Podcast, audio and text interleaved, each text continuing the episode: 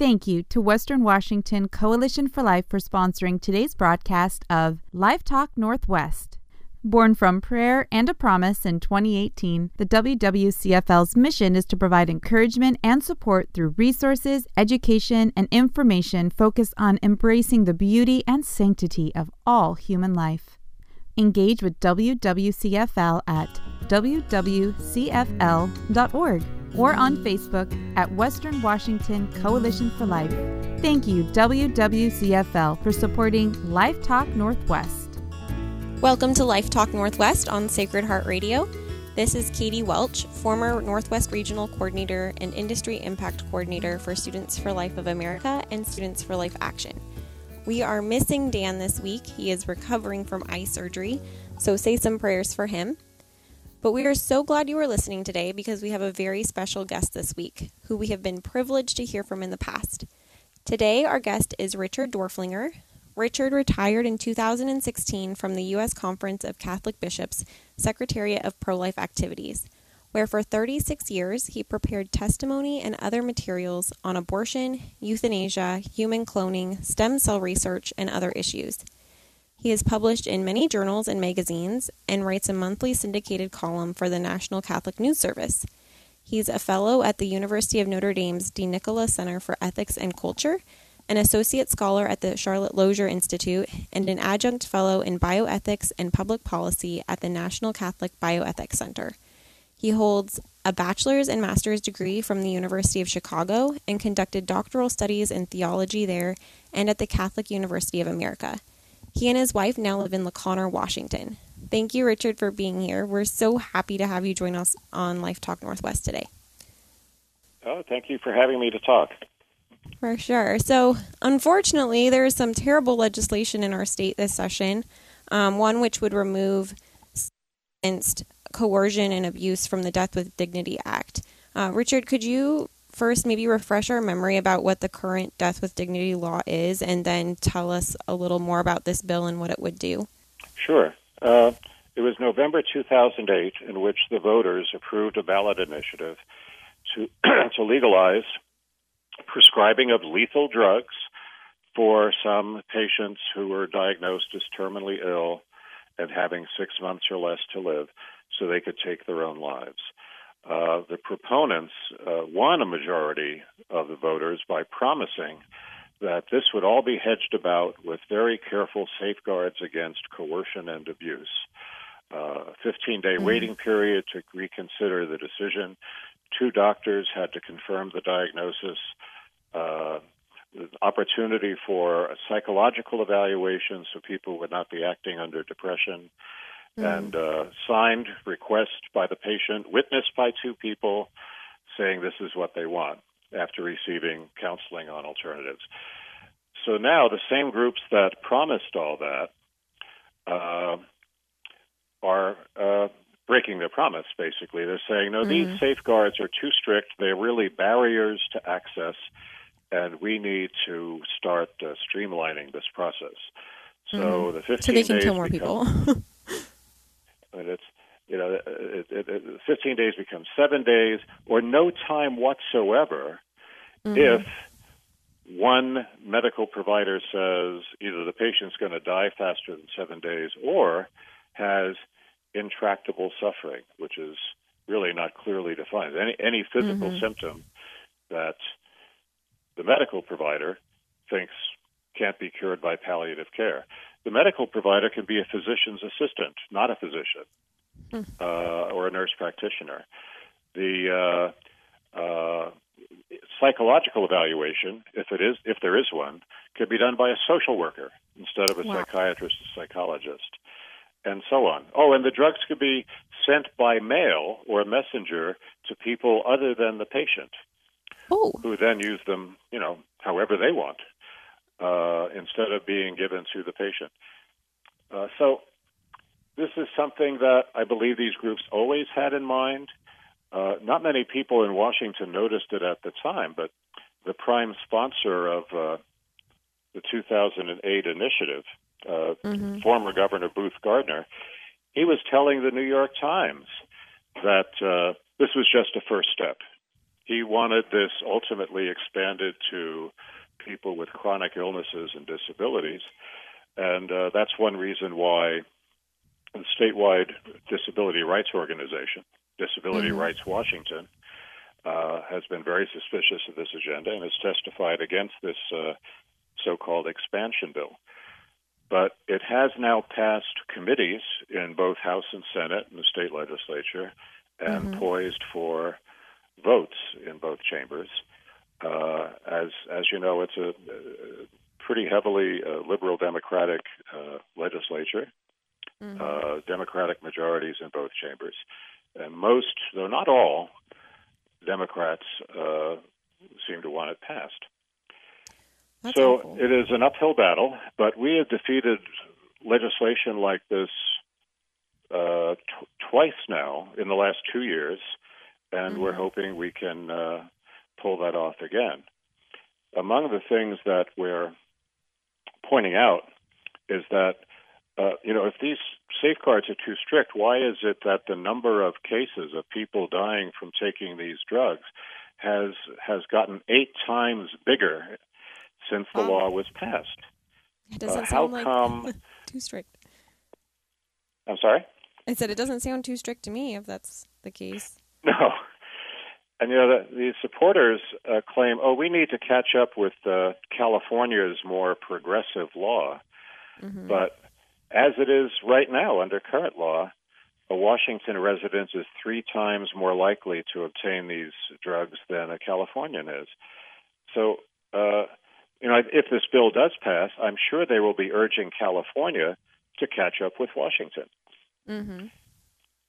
So yeah, I sure. think this is what they always had in mind, but they're uh, claiming to, you know, just catch up with uh, with what the facts show. The facts show that, in fact, the current law is is already expanding way beyond uh, what people originally expected. Mm-hmm. Uh, the other thing I found, and it was something that uh, startled me, is that there are hundreds of cases, over two hundred cases, in which the physicians never turned in the reports to the State Department of Health claiming that they'd made a terminal diagnosis or that the patient was expected to die in less than six months mm-hmm. or that the patient even requested it. We don't have these written forms that the patient supposedly signed saying that they, they are the ones who wanted this. These are all legally required in order to be uh, complying with the law, but they're being ignored increasingly. Uh, half of these cases are in the last three years. So doctors are just getting increasingly confident, and I would say sloppy, mm-hmm. about even claiming that they're obeying the law. Right. So is this there is any, something like... that needs reform, but it needs reform in the opposite direction from what right. the saying. So even though that there's these so-called safeguards in place, the physicians are actually ignoring them, right? Um, mm-hmm. So what kind of evidence other than like, um, I guess hearsay, have you that the physicians are not following these rules that are in place now? Well, it's the, uh, I mean, the, the only way you can follow them and be exempted from, this is, this is something a lot of people don't even realize, is that assisting a suicide is a felony in Washington State. Right. The only way you exempt yourself from that is by filing these reports saying you went through the safeguards. Mm-hmm. So the doctors, I mean, by the way the, the laws are written, these doctors are actually committing a crime. Uh, mm-hmm. And yet the Department of Health is very blasé about it, and they say, oh, these are, you know, four hundred cases in twenty twenty-one. Mm-hmm. where the drugs were prescribed under the terms of the law. Mm-hmm. And then they say, oh, by the way, we have we have nothing to indicate that that the law was complied with in these dozens of cases in that right. year. Uh, it makes no sense, but it means the Department of Health has gotten very sloppy about paying attention to abuses as well. Mm-hmm. And I mean, it seems like this new law would make the coercion and the abuses of the current law more common than it is even Well, now. yeah, because it, it lowers the qualifications for mental health evaluation. It lowers the qualifications for medical assessment. And uh, it means there's even less time for a patient to reconsider this decision. No mm-hmm. time at all. You could have same-day suicide if uh, one physician's assistant says, oh, yeah, that patient has intractable suffering. Mm-hmm. And there won't be any accountability because the uh, Department of Health is, is already ignoring cases where nobody tries to document uh, mm-hmm. you know, compliance with the law.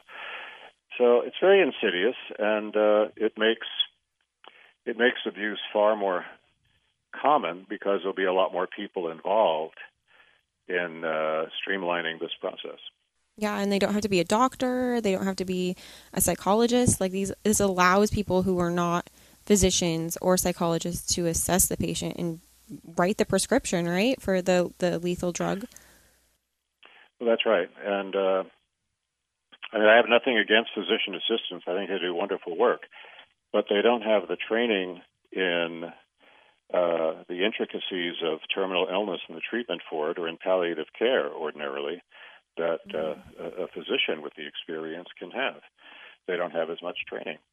Mm-hmm. So it's, uh, and, you know, what if the physician assistant uh, is under the supervision of a medical practice that supports this? And, uh, you know, physicians are still the bosses in those mm-hmm. practices. So it's, uh, and that, that sending by mail, I mean, uh, you know, we have a kind of a, a drug overdose epidemic in the Seattle area especially.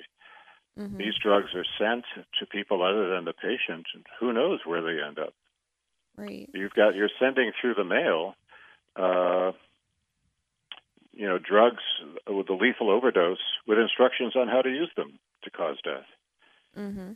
To maybe uh, the, the patient's uh, heirs who are, you know, anxious for grandpa to get with it and uh, get us that inheritance yeah, for all we wow. know. So we're actually so, going to take a short break. Um, we are speaking with Richard Dorflinger, the former Associate Director of Pro-Life Activities at the U S C C B. Uh, this is Life Talk Northwest on Sacred Heart Radio.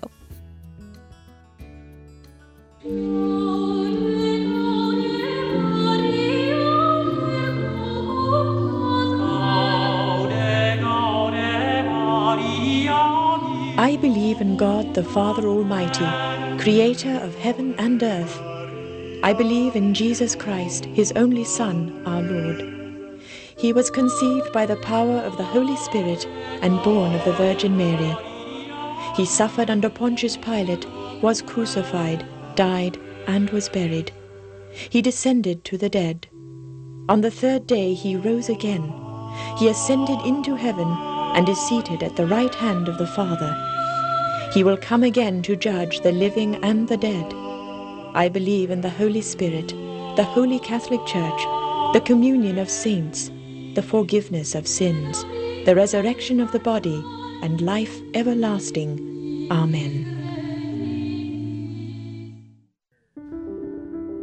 This is Father Justin Ryan, Vocation Director for the Archdiocese of Seattle. The Rosary is a way to reflect on the life of Christ that we can even carry in our pockets. It's aired three times a day, and so pray along as we reflect on those mysteries of Christ's life. Join us at two thirty a.m., one p.m., or at eight thirty p.m., right here on Sacred Heart Radio.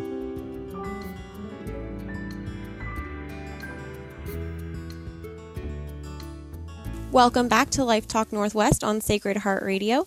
This is Katie Welch, and we are speaking with Richard Dorflinger, the former... Uh, Associate Director of Pro-Life Activities at the U S C C B.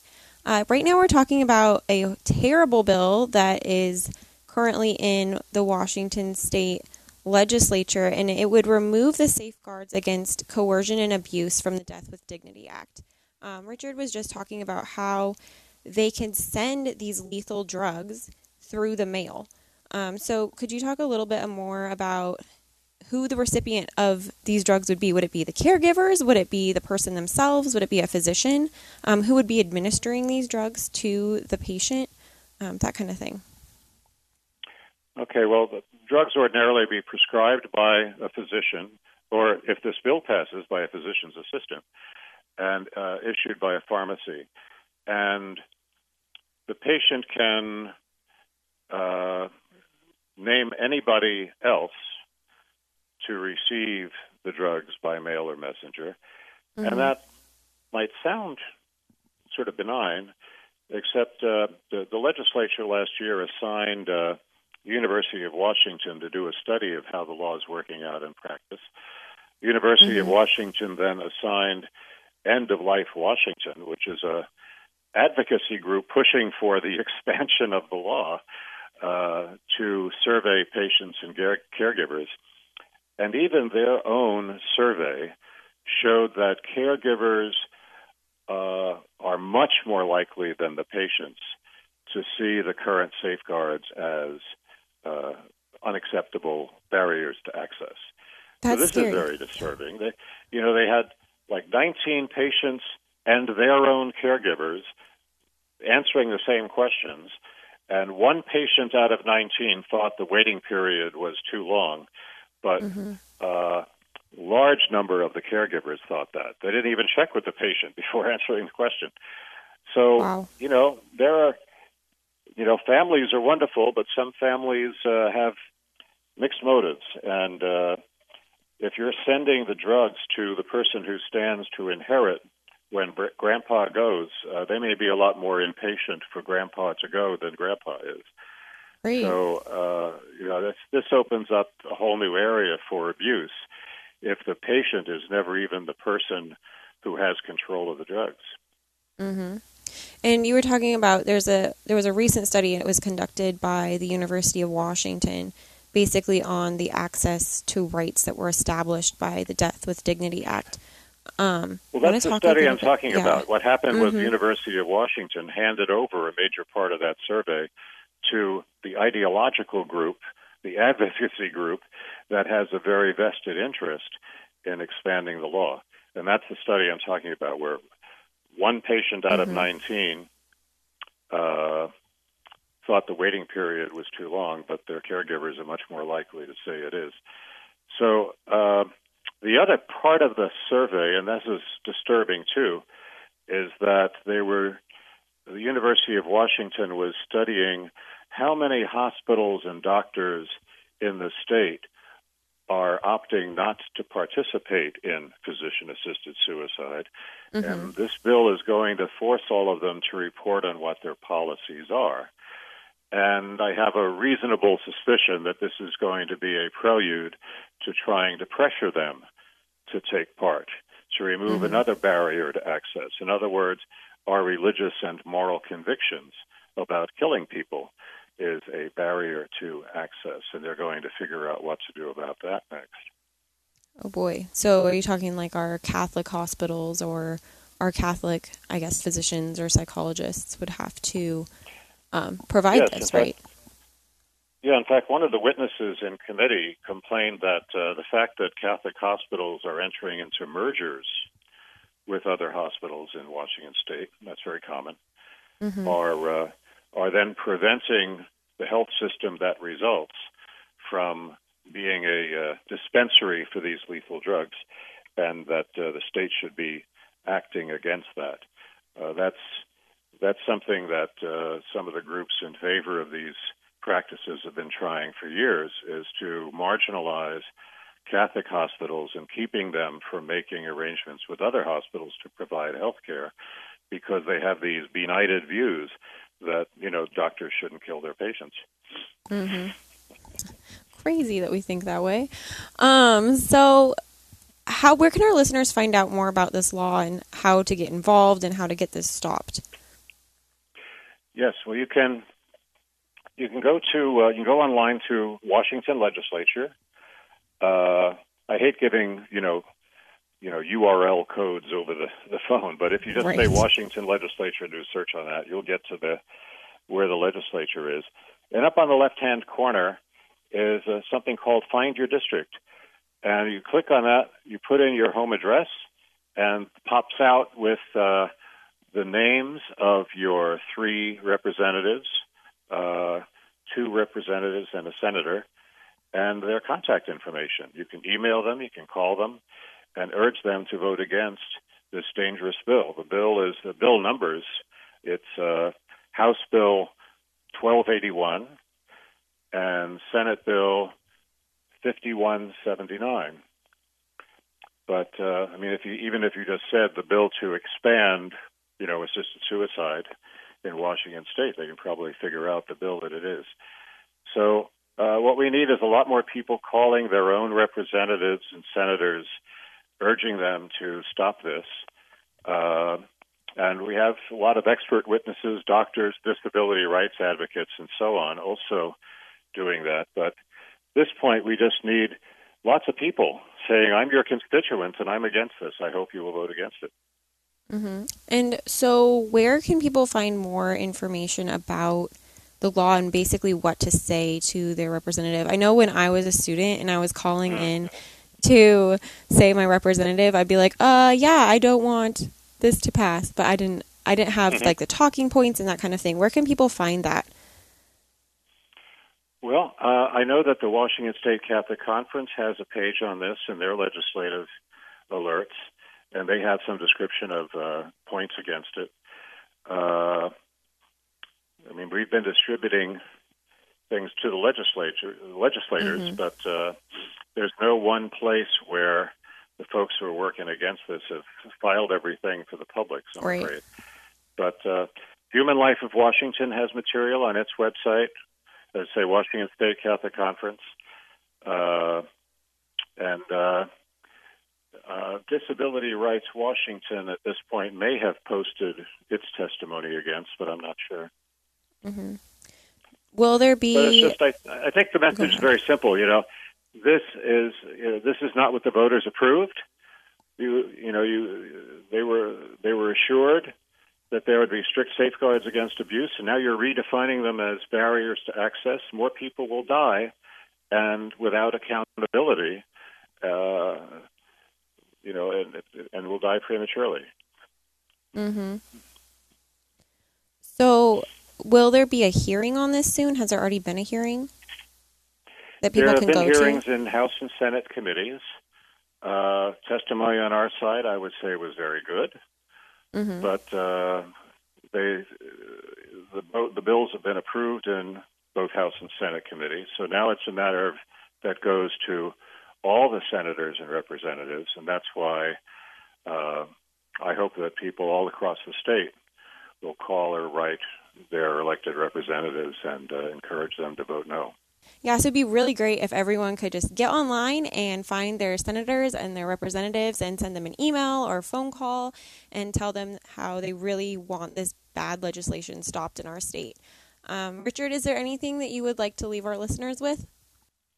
Oh, just that this is, you know, a very important issue regarding the dignity of people throughout the uh, beginning and end of their lives. These people are very vulnerable. They need our help, so they are not, uh, you know, hush, uh, hustled off into taking these lethal overdoses. This this bill will make the current law much worse in that regard. Well, thank you. I want to thank all our listeners and Richard Dorflinger for speaking with us today. You have been listening to Life Talk Northwest on Sacred Heart Radio. I'm Katie Welch, and God bless you all. Thank you to Western Washington Coalition for Life for sponsoring today's broadcast of Life Talk Northwest. Born from prayer and a promise in twenty eighteen, the W W C F L's mission is to provide encouragement and support through resources, education, and information focused on embracing the beauty and sanctity of all human life. Engage with W W C F L at w w c f l dot org or on Facebook at Western Washington Coalition for Life. Thank you, W W C F L, for supporting Life Talk Northwest.